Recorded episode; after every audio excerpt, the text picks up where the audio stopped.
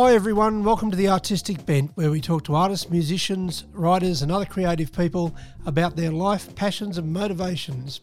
We talk about the highs and lows of making a living in the creative arts and offer advice for those starting their journey. We offer reviews of music, books, and movies in our Check It Out segment, and we also keep listeners apprised of local music, arts, and literary events occurring in New South Wales, Australia. Welcome to the Artistic Bent. On with the show.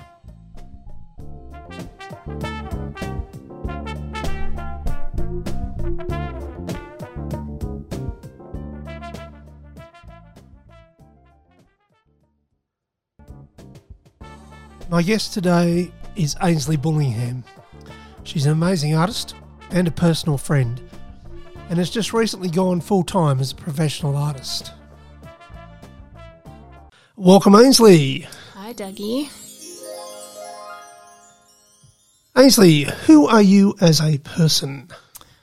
Well, I guess I'm a bit of a child, as you know. I I'm a mother, but I think like my kids and I we're on the same level as each other because we're I'm so into, you know, the kids stuff, which you can see in my artworks. Yeah, since I was a kid, I've just loved to draw and that's been my whole life. So, I guess I am an artist. I'm a Capricorn, so I will be immature for the rest of my life. Who is Ainsley as an artist? Uh, the same thing, really. So, just loving my inner child, um, really connecting with my inner child at the moment, actually. So uh, I think, you know, as you grow older, you want to become more mature and you want to fit in with the norm and everything. And I had to actually accept the fact that I wasn't going to fit in with the norm and I was going to have to just connect with my inner child, I suppose, and be able to do my best work through that. So, you are an inner child as an artist. I certainly am. Have you always been artistic? Yeah, I I don't remember a time when I didn't draw. I didn't love doing that as my pastime. There were a couple of years where I, I suffered a bit of depression and I was in a bit of a funny place in my life, and I thought I lost my my artistic um, passions for a while. But then I realised they were in there. It was just a bit of digging down and getting them back out again. What is your favourite medium to work with? I love working with watercolors and I also love working with digital art. So I use Procreate, which is an Aussie brand, um, an Aussie program made in Tasmania, and it's actually world famous now because it's so good to work with. So it's very intuitive. I learned digital art on that app. So I've been doing digital art for about two years now, but mostly it was watercolors and pencil before that. What other mediums do you use? I use colored pencils and I use just ink. I like to incorporate ink with the watercolor work as well because I find it has a really beautiful line to it. And I'm sort of trying to learn how to use Illustrator at the moment. So Adobe's a bit hard. It's a bit um, involved to learn, but that's what I'm sort of trying to work with at the moment as well. The work that I've seen you do is more in the sort of fantasy, mythological type realm.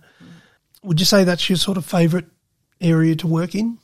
Absolutely. Fantasy and mythology has been a big part of my life since I was very young. I used to pretend I had a Pegasus when I was, you know, five years old and it could take me places where I wanted to go. And so Greek mythology was always a major thing in my life. I loved that at school and also Egyptian mythology, but I just love magical creatures. I love animals as well. So that all goes together. And um, yeah, so fantastical beasts and mythology is one of my favorite things to do. What other sort of genres do you like working with? I'm really an advocate for equality and um, mental health is a big one for me. So, uh, you know, I think mental health is still one of those things that we don't like to talk about openly and it's still a bit of a taboo subject. So I like to work with those sorts of genres of, you know, empowering people, all people, not just women, because I find that's that's sort of like something that's really strong at the moment is women are getting empowered a lot, but we've got trans, we've got people with mental illness, we've got all of that sort of stuff. So the empowerment, equality, and working to bring all of that into the social norm is really important to me. What inspires you? I think I'm mostly inspired by the possibility of magic and whether that's, you know, real or inner magic. Um, I think there's magic all around us. Uh, so, animals, you look at animals, they are just amazing to watch and observe and to understand and watch their patterns and how they communicate and to get on level with them. I think that's really inspiring. And um, I find it really magical, sort of like to connect with another creature that you don't speak the same language and doesn't look like you. So those things are really inspirational for me. Um, and also just, I think I'm very excited about the way that the world's turning at the moment. Um, we've got a lot of, you know, the Black Lives Matter movement, the equality for, you know, trans people, all that sort of stuff, the LGBTQ, sorry, all of that sort of stuff. We're going into this beautiful place at the moment where everybody's sort of boosting this kind of thing. So I find it so exciting and so inspiring, and I'm so excited to be a part of that. If you could be an animal, what animal would you like to be? I think I would. Uh, I I'm going to say a Pegasus because I can't toss up like between a horse and um, an eagle. I do think that my spirit animal is definitely a horse. As you can see, I just draw horses all the time, and they're all different kinds of horses. You know, they're pretty unicorns or they're, you know, big, burly, heavy horses and all that sort of stuff. I've loved horses for my whole life. And I think it would be amazing to be one of those, but also to be able to fly. So Pegasus would have to be it. Who inspires you? Uh, there's so many people who inspire me. So, um, one huge influence in my life was actually the band Kiss. And I'm always a little bit embarrassed to say this because it's a bit dorky, but when I first heard God Gave Rock and Roll to You, that song, the lyrics in that song just kind of boost me forward. And um, every time I sort of feel like it's too hard or, you know, I'm not getting anywhere or people aren't responding to my art or anything like that. I think about the lyrics from that. And I also find that those guys in interviews have some of the most beautiful quotes. You know, for instance, Paul Stanley once said, The question isn't why you can't do something, it's why not. So, you know, that kind of thing is always in my head. Like, just go for it. You can do it. You just got to put the effort into it. So I find I find them very inspiring. As an artist, who or what has been the greatest impact on you? I'm going to say the environment has been a huge impact on me. It all comes back to all the um, the animal artworks that I do.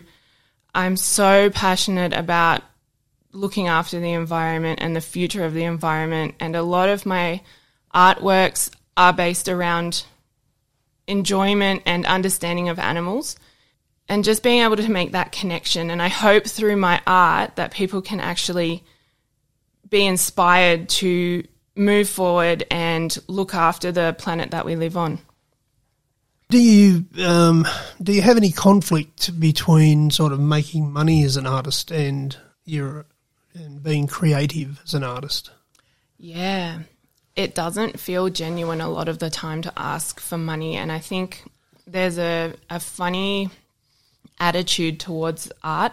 Um, like, you do it for pleasure and you love doing it. So, you know, you don't really need to get paid for it. But I think that kind of mentality has always been there for me. So it's very difficult for me to ask for payment um, or to ask for the correct amount. So, yeah, it, it does. It, it is a bit funny. It does sit in a funny place for me and it doesn't help me to feel like a genuine person. So you do feel a conflict there between the artist and the business person? Absolutely. And the other thing is, when you're artistic, you're not necessarily good with numbers. I'm sure there's plenty of people who are artistic out there who are great with numbers. But for me, that kind of thinking does not work for me, as you probably know from memory. But um, yeah, so that that's a hard part of the business artistic kind of um, merging as well. Uh, also, I suppose as a business person with it, with the art, you're sometimes asked to create things that may not necessarily resonate with you as an artist. How do you sort of cope with that? That can be difficult as well. So, uh, I basically I've been watching a lot of videos. I've done a TAFE course, as you know. Um, I I get on a lot of um, learning portals as well, and just kind of continuously refresh myself on how to be inspired about something that doesn't necessarily inspire you. Um, so eventually, you just keep sketching, sketching, sketching, coming up with every single tiny little detail you can think of. A, a, word trail is a great thing. So you just write down the main word, then you write like a spider chart of words off that and just continue until you hit something. Um, and then just sketch as many ideas as you can down. And eventually, even if it doesn't resonate with you, you can actually come up with something that you're actually quite happy with. And you think, I would be happy to look at that on a billboard or I would be happy to look at that in a children's book. Yeah, it can it can get difficult, but as long as you knuckle down and you persevere and I think another thing is you just have to not put your walls or barriers up. You just got to do it as soon as you hear about it. Otherwise, you're just going to lose the passion for it. You mentioned children's books uh, in your answer there. Now, I understand you've just been illustrating a book. Can you tell us a little bit about that? Yeah, it was actually a real pleasure to work on this book. So, um, it's for a company called Grace Loves Lace. They do wedding dresses, but they work around the sustainable creating of textiles and stuff like that. So, the the story is based on teaching young women to um, think about where their clothes come from.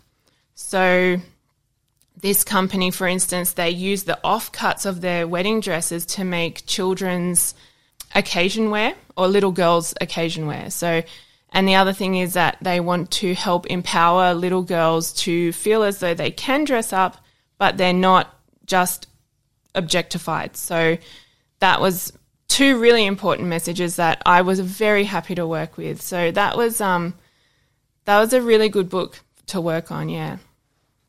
Where is that going to be a general release, or is it only through their website? Or so the book will be given to um, every person who gets one of their children's dresses. Um, so it's not going to be released as a book that you can buy, but if you buy one of the dresses, you can actually get that book. So very good.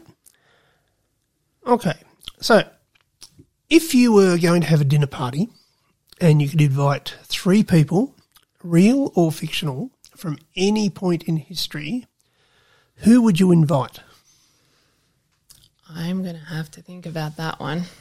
I think I would definitely invite Douglas Adams because he was one bizarre human being, and I really feel like I can get on his level. Um, just, you know, Dirk Gently's holistic detective service was great. Um, the Hitchhiker's Guide to the Galaxy, all of this sort of stuff was just something that I could connect with.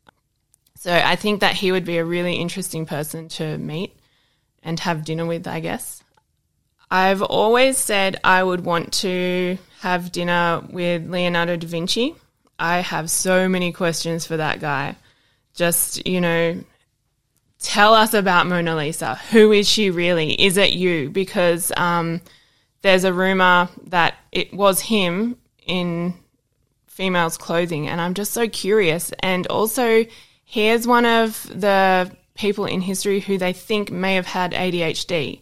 So I would really like to get involved with talking about that with him you know, just asking him a few questions and seeing if there's any similarities. As you know, I have ADHD, and um, I think that would be a really empowering experience just to speak to him and get into his brain a little bit.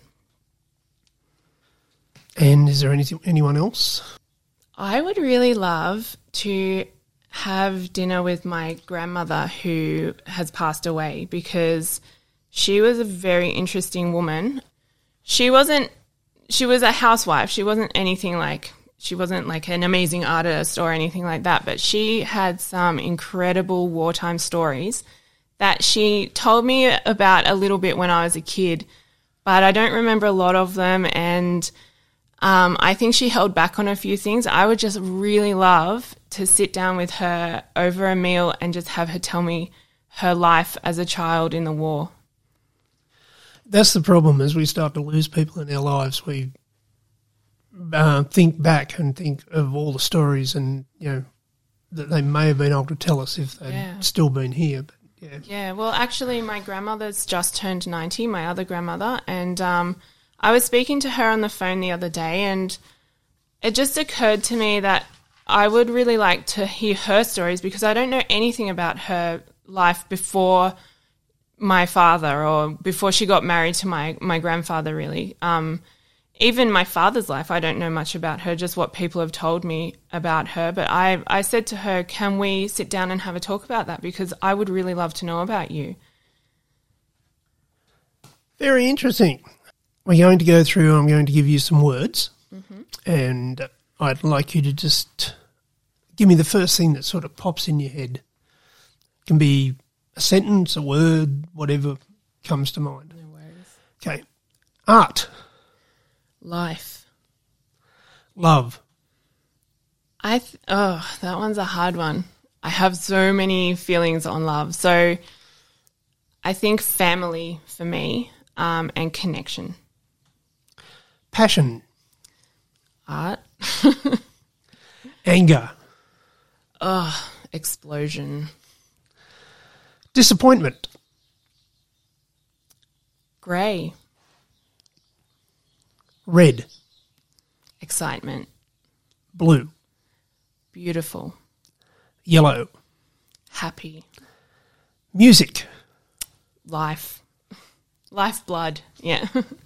books, I wish I read more. accomplishment, Goals, life goals, and environment.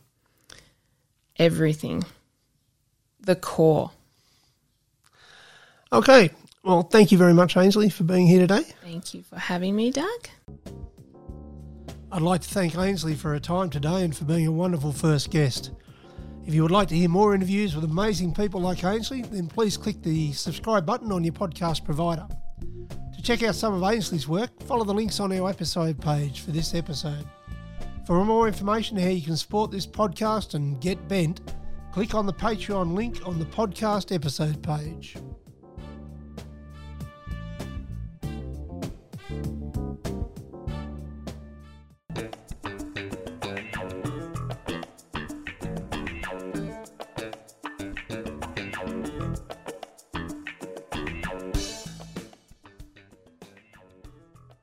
Hi everyone, this is Check It Out, where we basically review music, movies, books, whatever takes our fancy in this episode. For this episode, I'd like to draw your attention to two recent releases from the boys at Home Free. If you don't know who Home Free are, they are an amazing a cappella vocal group whose covers of various songs, as well as their own original work, has seen, them regularly get over 1 million views on YouTube, with some of their tracks getting from 10 to 20 million views. Their YouTube channel has over 1.1 million subscribers. They have toured Australia where they appeared at the Gympie Muster, and if you love great singing, check them out. Anyway, enough hype. The first track that I want to recommend to you is a cover of American Pie. Now, this was done with the legend himself, Mr. Don McLean, who, of course, was the original artist who sang and wrote the song. And this was to celebrate the 50th anniversary's release back in 1971. It really is an amazing version. Um, if you love the original song, you're going to love this. Um, and if you don't know the song, give it a listen because it is an incredible song. It does go for a fair while. It's a long song, but it is well worth listening to. Um, the other track that I wanted to recommend to you is a version done by Home Free of When a Man Loves a Woman. It features Austin Brown, who is the high tenor of the group and an amazing vocalist. And the background harmonies, the bass lines, the rhythm through from beatboxer Adam Rupp, absolutely incredible.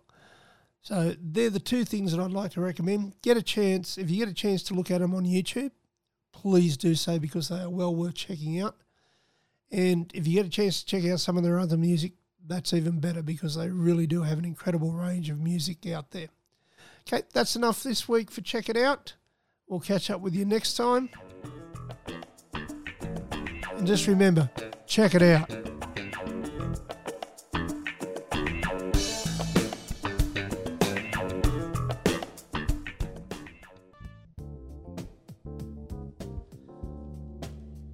Well, folks, that's all we have for this episode. I hope you've enjoyed it. Don't forget to subscribe so you don't miss an episode in the future. And if you'd like to support the podcast, just go to the episode page and follow the links to our Patreon page.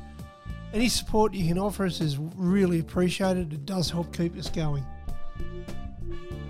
Just wanted to let you know what's coming up in future episodes. And the next one is an interview I did with Bruce Mathiske. Bruce Mathiske is an Australian guitarist. He's performed all over the world and he's written and recorded classical pieces for guitar, which incorporated a full orchestra. The video interview is going to be in two parts. He was just such an amazing guy to talk to that uh, it went a lot over time, and I, so I've decided I can't leave any of it out. So I'm going to do it as a two part interview. That's coming up on the next episode of The Artistic Bent. In the meantime, health and happiness to all, and don't forget, get bent.